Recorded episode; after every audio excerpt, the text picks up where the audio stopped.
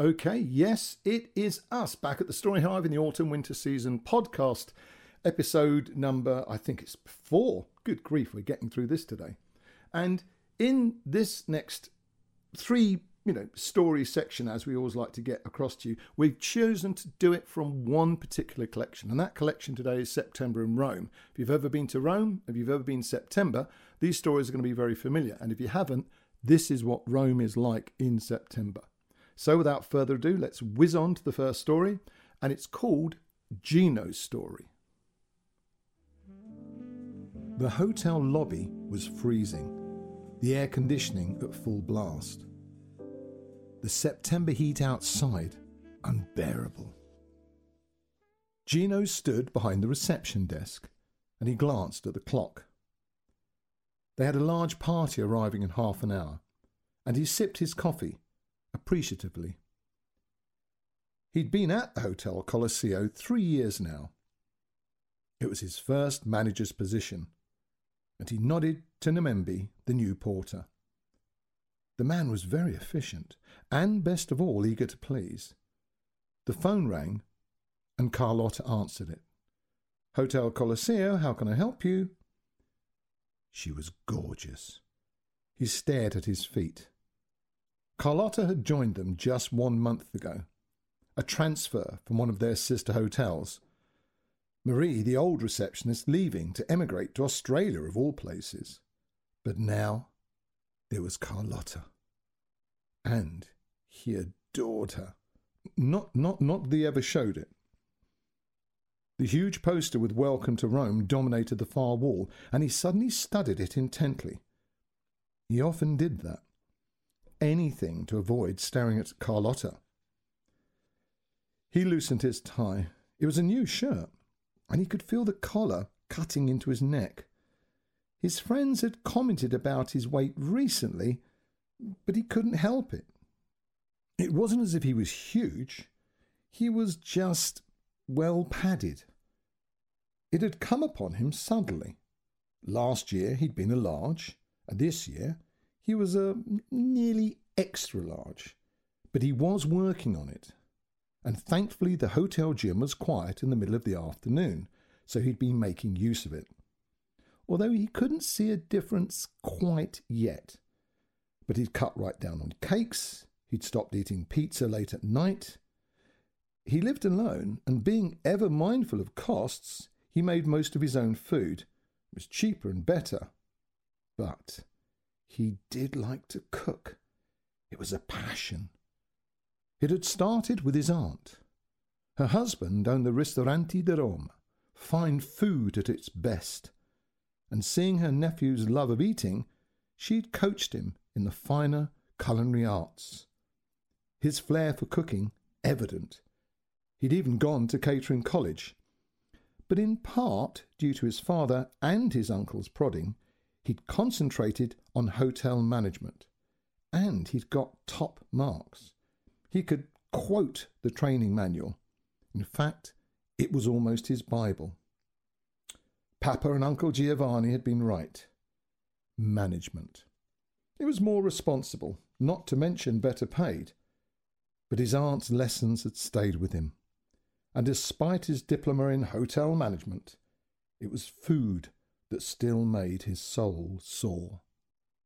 The market at Campo di Fiori, now his favourite haunt, next to the Mercato di Testaccio, which was near where he lived. Cooking, now his hobby, not his profession. Carlotta called out to him and pointed. A large, sleek coach had pulled up. Outside. The new party booking. They were early and fixing a bright smile onto his face, Gino went to greet the new guests. They were German, very organised and polite, and their tour leader was a very stunning young blonde woman who kept making little jokes. He didn't understand most of them, but laughed anyway, and she seemed to like this. Namembi darted around, hauling cases, his bright, happy smile infectious, until the lobby felt like a very happy place full of happy people. And Carlotta efficiently entered all the guests' details her beautiful face so calm and studied. Gino tried not to look at her. His heart thumped in his chest. Carlotta. He loved it when everything worked so well. It filled him with personal and professional pride. And in no time at all, forty guests had all been checked in, given key cards, and directed to their rooms. They looked like spenders, he thought, all well dressed, their clothes clearly expensive. Gino mentally rubbed his hands together. The company was offering a bonus scheme on breakfasts this month. Managers who consistently filled their breakfast room were eligible for a weekly 100 euro bonus. And judging by the tour leader's comments, they'd be taking up the special 10 euro breakfast offer. He smilingly praised both Carlotta and Nemembi for their excellent work, and everyone smiled. A happy workplace was a good workplace. Rule number 25 in the manual. He'd bought the book a month earlier. It was called The Life Manual. Gino had bought the book after watching an interview on television. It was full of ways to improve your life, personal and business. It had been written by some American woman. For Gino was not confident. It was just his way. Competent, not confident, he'd once overheard his father say. And the man knew his son. He needed help. And the book was perfect. It had an answer for everything. Well, almost everything. He just wanted a woman, someone to share his days with. It wasn't much to ask. He prayed often for it, but if God was listening, he wasn't coming up with the goods. Patience is strength, the book said in Rule 73. Patience. And the thought of meeting someone like the young German woman skipped at the back of his mind. She was very attractive. He glanced down at his tummy. Mm, unlikely, he thought. And before he could stop himself, he sighed heavily. Women. Difficult. He avoided looking directly into Carlotta's eyes. He always did. And patting Nemembi on the shoulder, and his mind now racing with fantasies, he reluctantly headed back to his small office. Paperwork to do as always. In a way, it was his only relief, and the knowledge that he would be leaving today at six and a night off cheered him up. The next day, he would take the whole day off, his first that month. Francois, the assistant manager, was more than capable of looking after things. But all the same, Gino wrote one of his long and detailed instruction emails. Francois was fine in his own way, very efficient, very French. But still, he was always discounting rooms. A little lost Japanese girl had been one of his latest. He was just too easy with people. And so Gino tapped away at his list. Reminders better than forgetters, Rule 40 in the manual. Those Germans were worth 400 euros to him, and he'd seen a new hand blender he wanted. And so on he worked until eventually it was time to leave. Thankfully, the heat has subsided considerably on his walk back home, and mindful of his new walking regime that evening, he sat on his exercise bike. No gaining without some paining, Rule 70. Salad for dinner, followed by fresh fruit. He'd placed the bike in the middle of the lounge in front of the television. It was the football. And he pedalled his way through three goals, a free kick, and a missed penalty before turning in. A quick shower to clean himself until gratefully he lay exhaustedly back on his bed the soft pillows freshly laundered. But as he lay down to sleep, one image stayed uppermost in his mind. It wasn't the match or the missed penalty. As usual, it was Carlotta. It was terrible. Every day he saw her, he loved her more, but he knew the company rules no staff fraternization. Not that that was the real problem.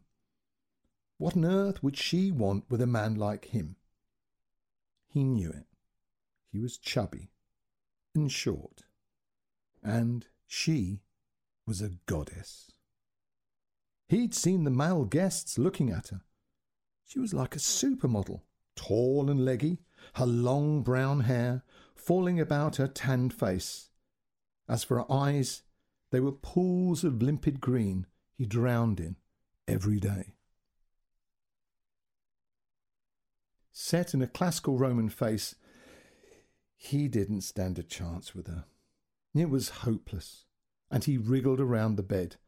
This was no good. The book wasn't that much help in this department, and he started to think about a new recipe he'd got from one of his magazines, until thankfully exhaustion finally swept over him, and he drifted away to sleep. The next morning he woke early, he always did, and he groaned as he stood in the shower. It was a day off. He felt good. He'd agreed to buy some things for his mother, and jumping on the tram, he headed into the city. Rome was busy, and the September weather was good today, sunny and bright. The food market was wonderful. It was full of things to look at and buy and taste. Rome was the perfect tourist city, and Gino patiently stood in lines at various stalls and shops, and he emptied his mind. Rule 22 Use your free time to maximize your thoughts.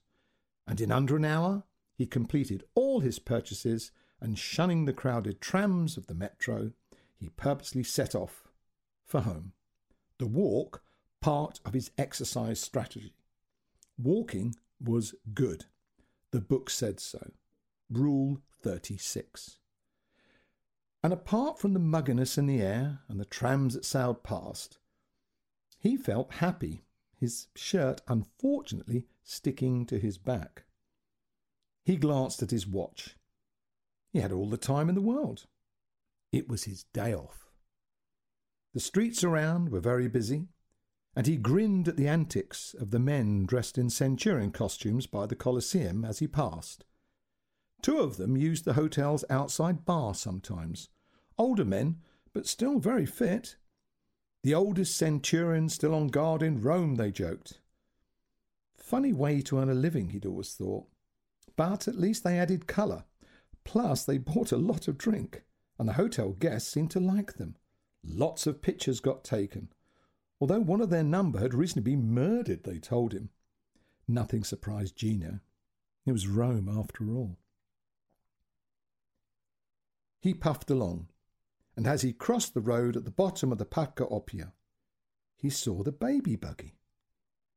That was odd. A baby buggy? rolling slowly along on its own. That didn't look right. Where was the mother? And then a terrible thought overcame him. Supposing there was a child inside, and he looked around, but no one else was particularly near, and then he saw the woman running. Instinctively, he clutched his shopping bag to his chest and broke into a shambling sprint. The buggy was picking up speed, and he felt the blood now roaring in his head. He, he, he really was out of shape. And plus, the shopping seemed to suddenly weigh a thousand kilos, and he dropped it. The buggy reaching a steeper part of the slope, and he could see that on its current path it would be onto the busy road in a second. His mouth was open, and now he was gasping, and the woman was screaming now, screaming, and the buggy was bouncing towards the busy road, traffic roaring by at speed, and it had nearly reached the pavement edge, and with a final effort, Gino flung himself forward, and diving, he grabbed the handle and pulled it to a stop.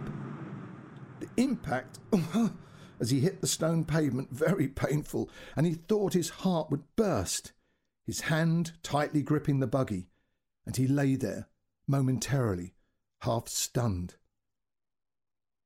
Sweat was dripping down his face, and unsteadily he got to his feet.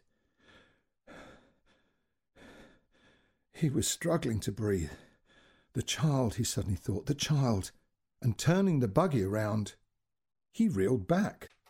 Instead of a child, there was a small dog in a pink coat. A small dog that now bared its teeth at him and snarled. He, he didn't know what to think. He was stunned. But before he could react, the screaming woman arrived, and scooping up the tartan coated little bundle of fur, she cooed to it. Oh, it's okay, it's okay. Ah. He was still out of breath. What the hell was going on? The woman now thanked him profusely, at the same time as cuddling her pet, and she called him a hero. But he didn't quite hear her, the breath still rasping in his throat. This was crazy.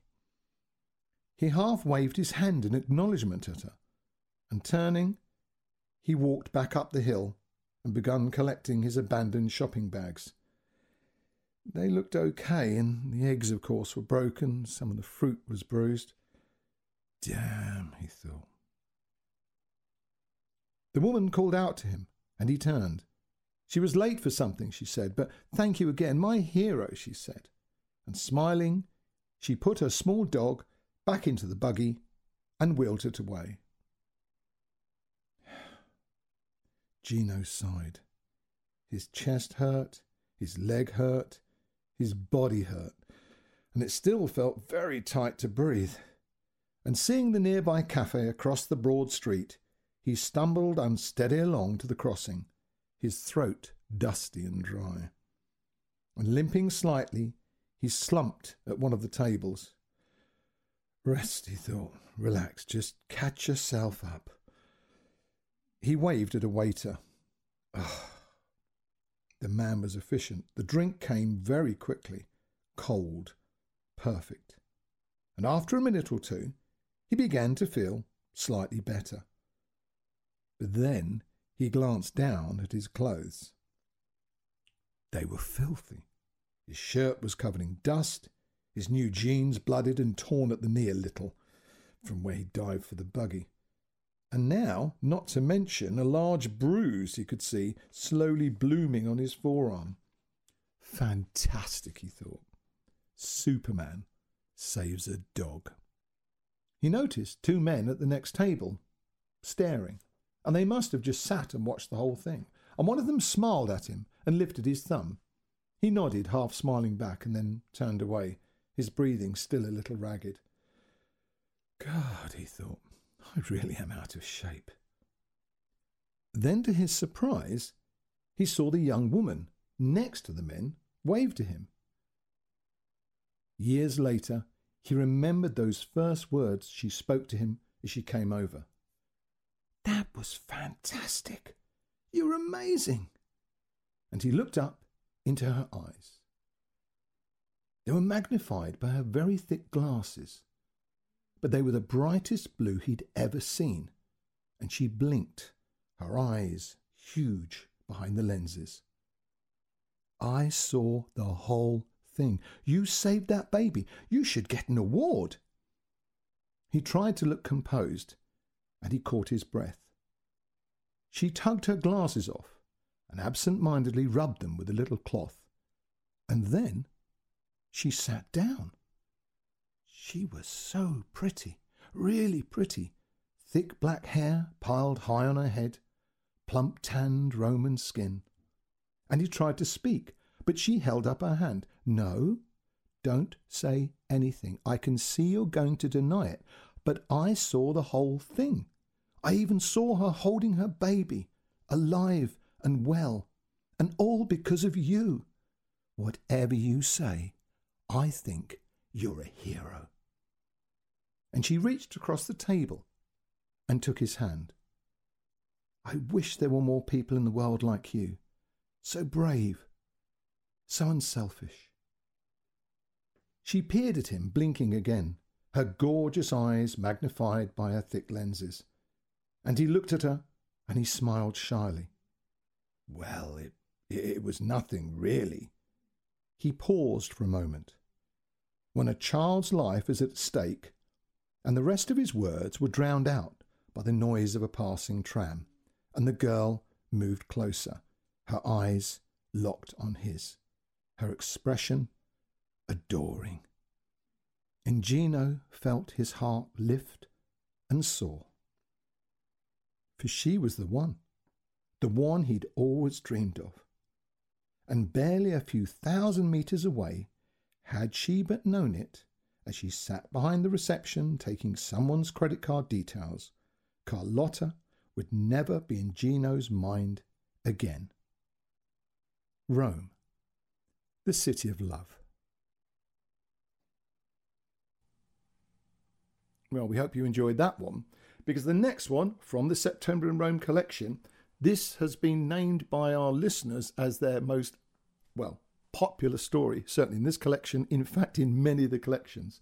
And so I can get you straight into that story, I'll just give you the title. And the title is Paulus Story. The silk robes swished around his legs. They were light, perfect for the September heat. Beautifully embroidered, they twinkled in the camera flashes, the heavy golden papal cross hanging around his neck. And he fingered it as he moved, the jewels sparkling.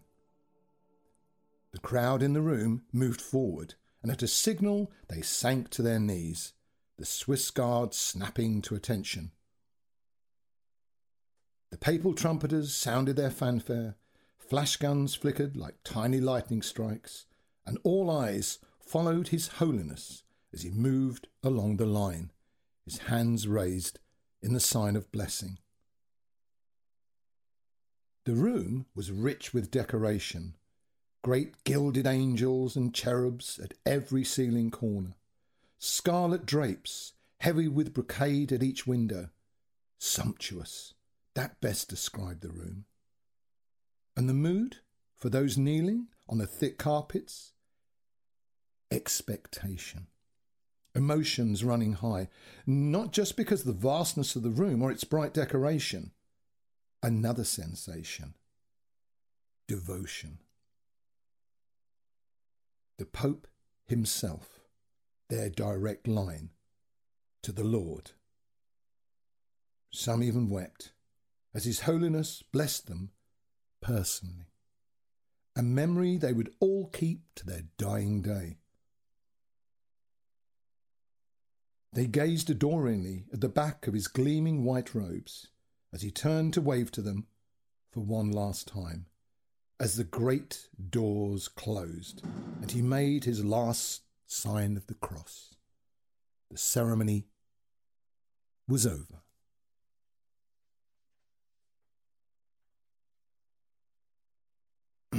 he coughed, his throat dry, and he quickly stepped into the small lift with the senior cardinal, Cardinal Brachetti. It was rumoured he was the Holy Father's right hand man, and the other lesser cardinals stood back, bowing reverentially as the doors closed with a soft hiss. A second passed. Good job today, Paulus. And he clapped him, friendly, on the shoulder. You were great and he smiled his red senior cardinal's cape hanging heavily across his broad shoulders, and carefully he tapped a code into the digital keypad on the wall. Paulus smiled shyly, averting his eyes. The lift was mirrored, and he stared at his papal robes. They were an exact copy of the Holy Father's, made by the same man, just for him. And Paulus marvelled at his luck his new job stand in for the Pope.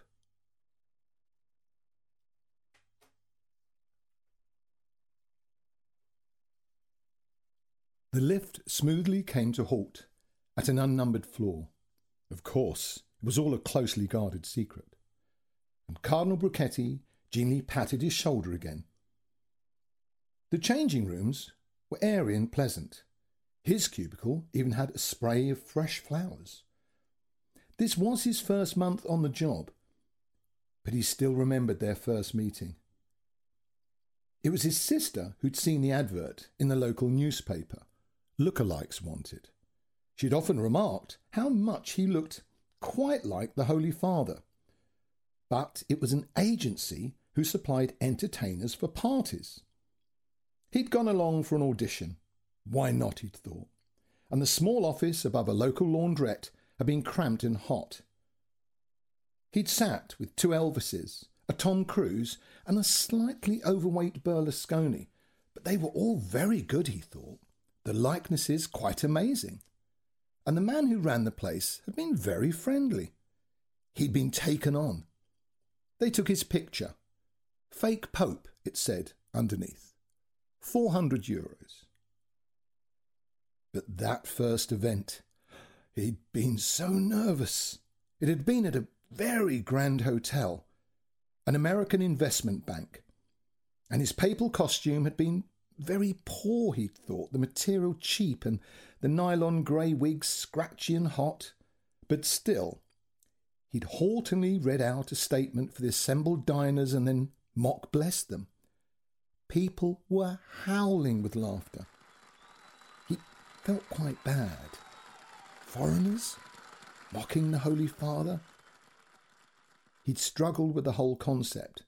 However, as his sister had pointed out, the money was very good. His pizza van delivery driver job, not so well paid. But then, salvation. Cardinal Brachetti himself had visited Paulus at his tiny apartment. Been rather embarrassed to let the man see how he lived. The place was very poorly furnished, but then the proposition, the amazing proposition, life changing. He, if he so chose, was to stand in for the Holy Father at Vatican events. And his life had started anew. The conditions, though stringent, were very acceptable, highly acceptable. No one could know. His cover story was he worked in the Cardinal's office as a personal assistant. But his true job was simple. The Holy Father had a punishing schedule, countless events and audiences, and he wasn't a young man anymore. Cardinal Brachetti was, in fact, head of Vatican security, officially. But his vast network of contacts had led him to Paulus. And so it was, Paulus had begun to fill in for His Holiness at various events. He'd had a special voice coach who'd given him the skills to mutter a few phrases. Nothing long, blessings and such, and he'd had to lose a few pounds in the Vatican gym. Oh, and he'd also had to dye his own natural brown hair grey, just like the Holy Fathers. When he visited his family and friends, he often wore a very expensive brown wig, plus cleverly new designed glasses. It was all part of his contract. But this new life was very good, certainly worth the tiny inconveniences. Basically, he had a minimum of eight appearances every day, double on Sunday, every other Friday and Monday off. General audiences, all cleverly stage managed. He lip synced to short speeches, he shook hands, he gave out papal medals and awards. And as the Cardinal explained, people were so excited to meet the Holy Father himself, they were off guard the entire time. And even Paulus had to admit the likeness was startling. His face almost a facsimile. Each morning, when he sat in the make-up chair, it was clear. The photograph they used was almost a mirror image. But he was a good Catholic. The Cardinal had appraised this very early on, and Paulus was perfect for the job. Heaven sent, he thought. The long hours of study had not been too hard. Three months he'd been at it before the Cardinal had deemed him ready, and then he was off. A diligent student, he got everything absolutely correct. And of course, he was almost uniquely qualified. His resemblance to the Holy Father, amazing. A gift from God, the Cardinal said. Memories of him driving his pizza delivery van through the stifling Rome September heat occasionally popped into his mind. He wasn't stupid, but he did know his limitations. But this amazing job offer, it was marvellous. The money was going to let him live very comfortable now and later. Plus, it came with a very generous Vatican pension plan. And Paulus smiled at himself in the mirror as he pulled his brown wig into place and tugged on his new red jeans. Red jeans. It had been explained that when not being His Holiness, he had to look as different as possible. And at first he had felt strange, the clothes they chose so different to his old style bright brash colours, brand label clothing.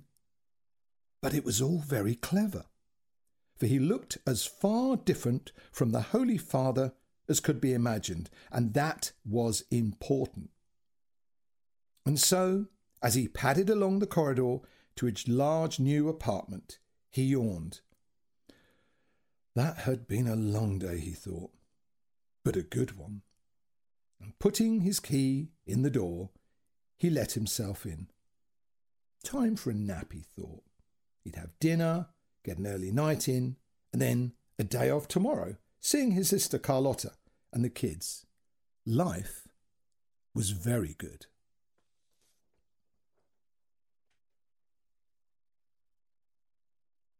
The Sunday sunshine beamed in through the window, and Carlotta's apartment was clean and bright.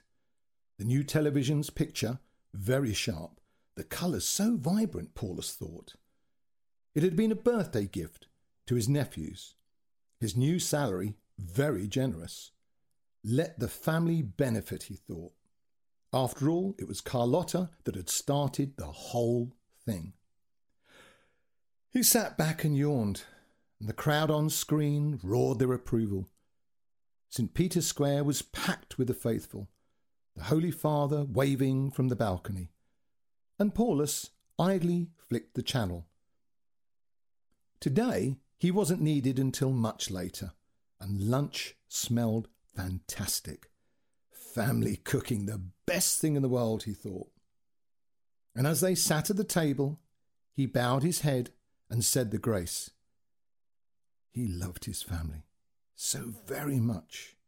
His two nephews, adorable, Beppe and Lorenzo, his sister, well, a delight.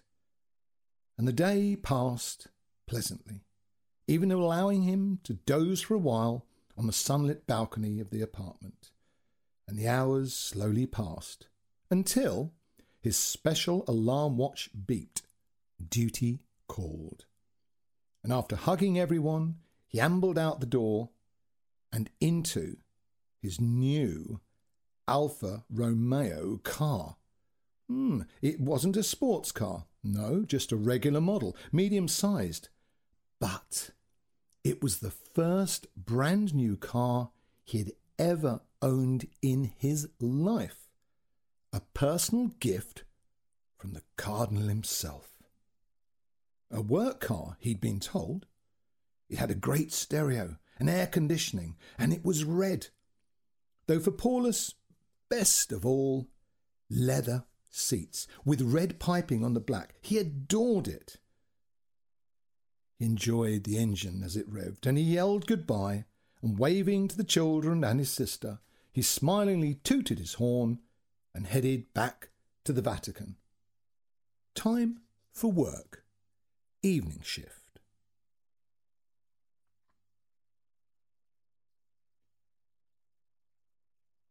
The young nun brushed at Paulus's shoulder with a fine brush.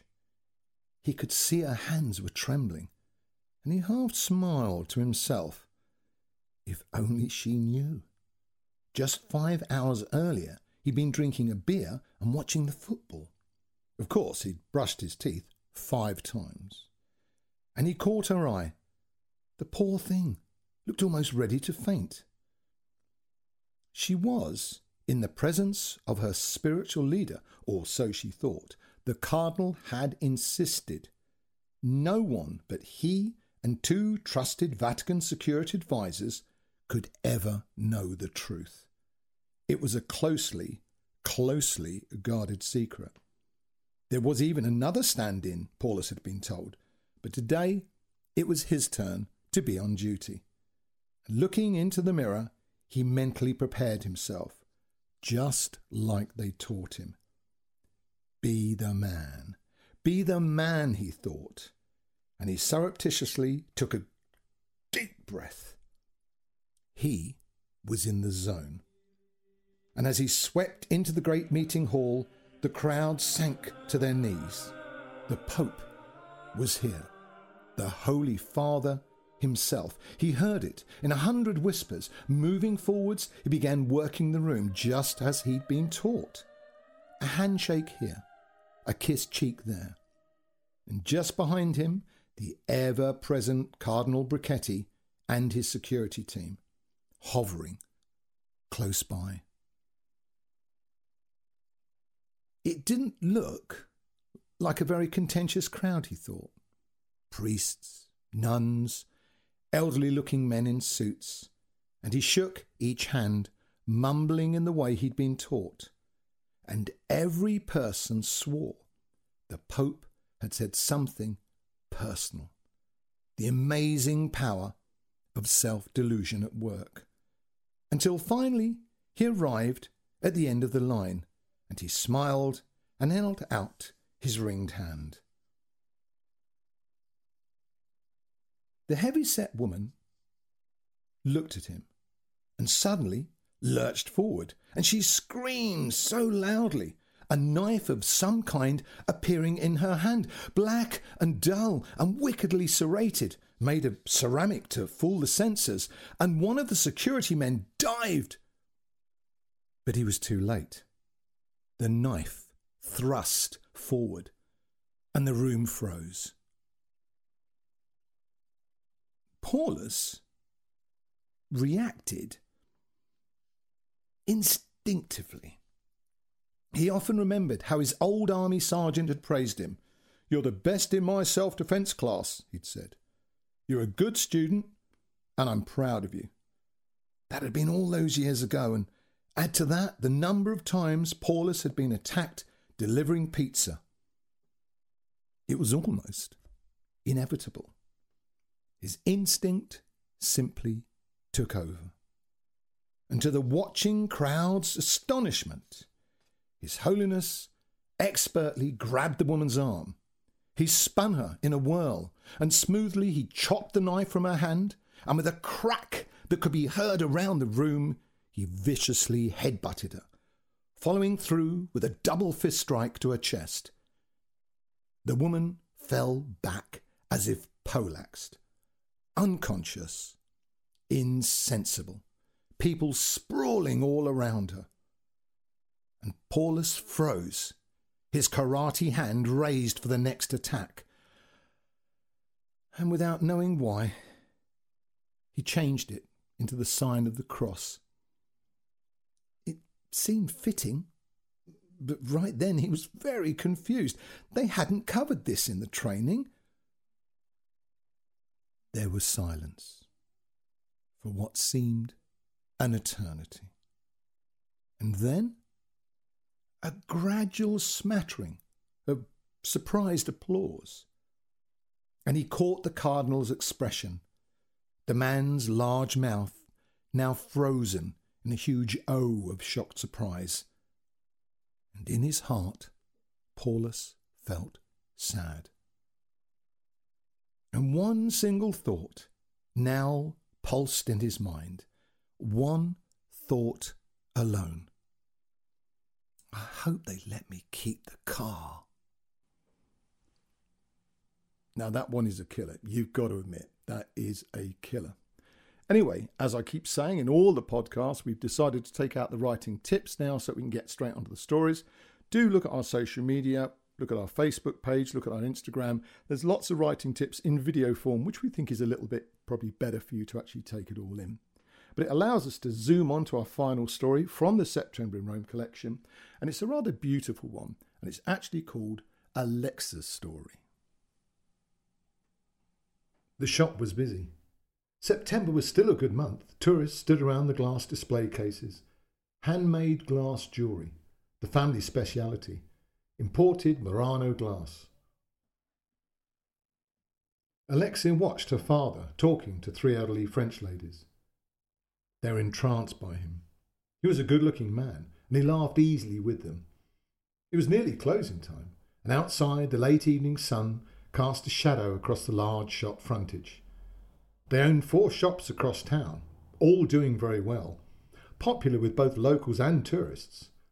And it did help the Trevi Fountain was just around the corner, the Via del Tritone still busy despite the time. And then the phone rang, and Alexia smiled as she heard her mother's voice. She wanted some more tomatoes, and now turning, she saw her father wrapping a large box in tissue. Good sale, two beautiful vases, part of the new collection, a good few thousand euros. And now catching his eye, she began to prepare to close up for the evening. The drive home was terrible. There was traffic everywhere and traffic works. She half listened as the father complained about the idiots running the city. And finally, after another 40 minutes of crawling through near motionless cars, they pulled into their small driveway. The house was noisy, as usual, and her two aunts had arrived with their children. And Alexia's three brothers and their friends were playing a noisy game of football in the garden. And now more people appeared at the side gate Uncle Antonio and his strange friend Franco, she never really trusted him. He'd once slapped her on the behind. He was an idiot. His job was dressing up for tourists, pictures at the Colosseum and stuff. Hardly a profession for a grown man, she thought.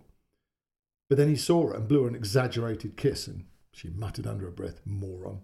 And now she ran upstairs to her bedroom to get ready.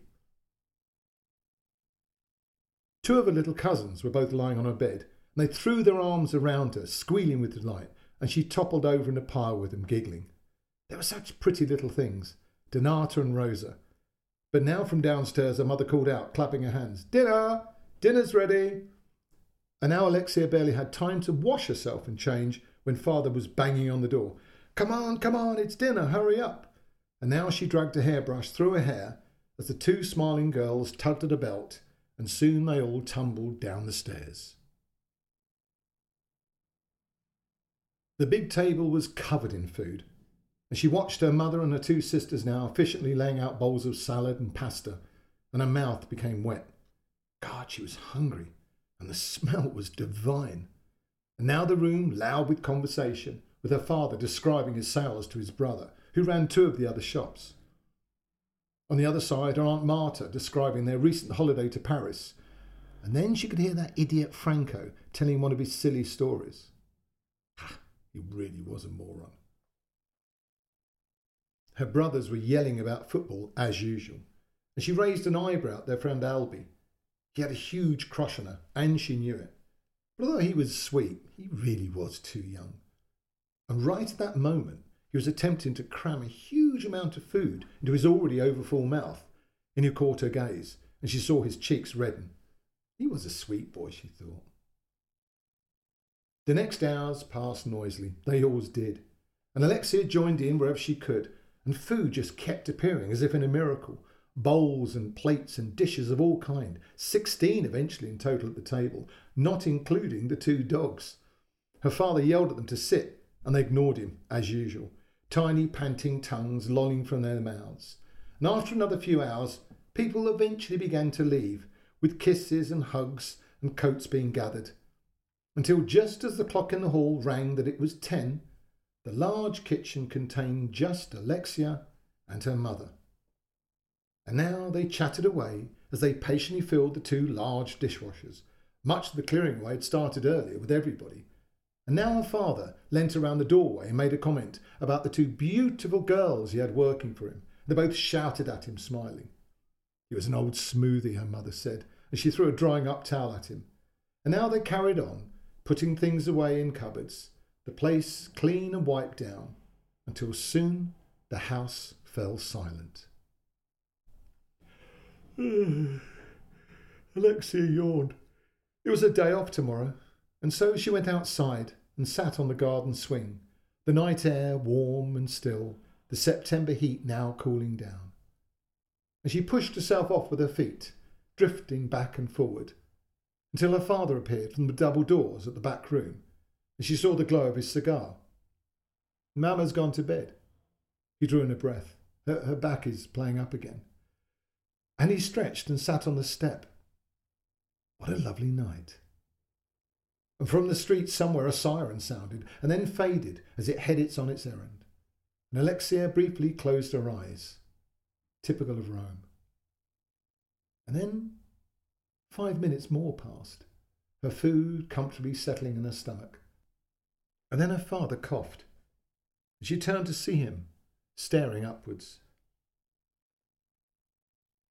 I once saw a sky like this when I was a teenager. It was back in Alatri. He rubbed his forehead. 1976. A very hot summer, very, very hot. And he puffed on his cigar. I'll always remember it.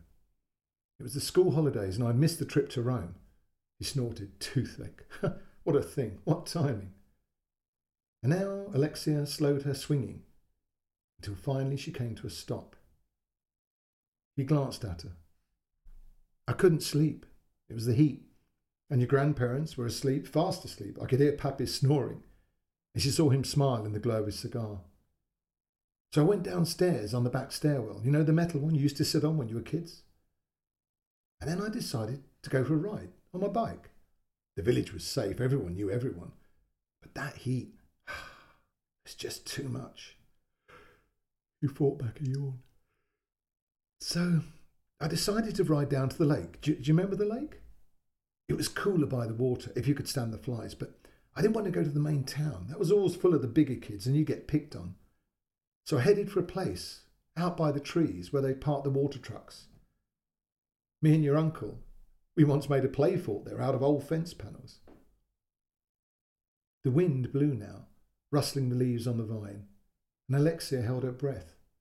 She was still full. She really shouldn't have had that piece of tar. But then she glanced again at her father, who seemed lost in contemplation.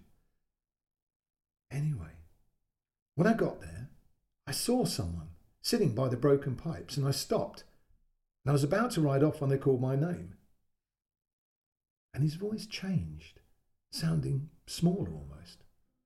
It was a girl at my school, a strange one. She was a Corsican. She'd missed the trip too. And then she said I could sit down if I wanted, so I did. And we talked about school for a while. I can't remember her face. It was such a long time ago. And now he trailed off, almost lost. And a few minutes passed, and Alexia watched as he continued to look up into the sky. And when he spoke again, he had a tone in his voice she'd never heard before. The heat was, well, it was so intense, and she asked me if I liked her. And I, I said I did. She was nice. She'd given me her sweets before. And so I told her. And then she took hold of my hand, and she said she had something much nicer. And then she kissed me. And he paused now, a catch in his voice. Pro- properly. Alexia held her breath. And in the far distance, a dog barked, probably Bruno down the street, the baker's dog. Oh, it was so nice, her father finally said, to be kissed on a hot night with such innocence. huh? Miha, I never forgot it. Fancy that. Now he shook himself suddenly as if he were trying to dislodge a wasp. Now standing up, he went back into the house. And Alexia kicked her legs out again, and the swing moved forward. What a, what a lovely thing to learn, she thought. Her father, so young and so innocent. And she thought about her first kiss, but she'd gone a lot further. And it hadn't been that nice. The boy, so clumsy, but well, that was just life sometimes. It was so lovely to hear. She thought, well, every family has its secrets and its stories, and some big and some small. And then she smiled. But her second kiss, oh, that had been better, much better, much longer. And suddenly she could hear Mamma calling from upstairs, saying it was late. But right then, she pictured that second kiss. Moonlight over the Colosseum, a hot September night. A memorable kiss that made her tremble even as she sat, long and sensuous, just like Papa's. Except it'd been another girl, Daria, a wonderful girl, a gorgeous girl. They'd gone to the park after, in the darkness, their bodies eager and wanting. Now she felt her thigh tremble. She was meeting her that weekend up at her place, two days together. She shivered and smiled. Maybe one last piece of tart, she thought. And she loved Rome. There were just so many possibilities. Now, we bet you didn't see that ending coming. Anyway, time for us to leave. Do remember three W's dot thestoryhive.co.uk. That's our main platform.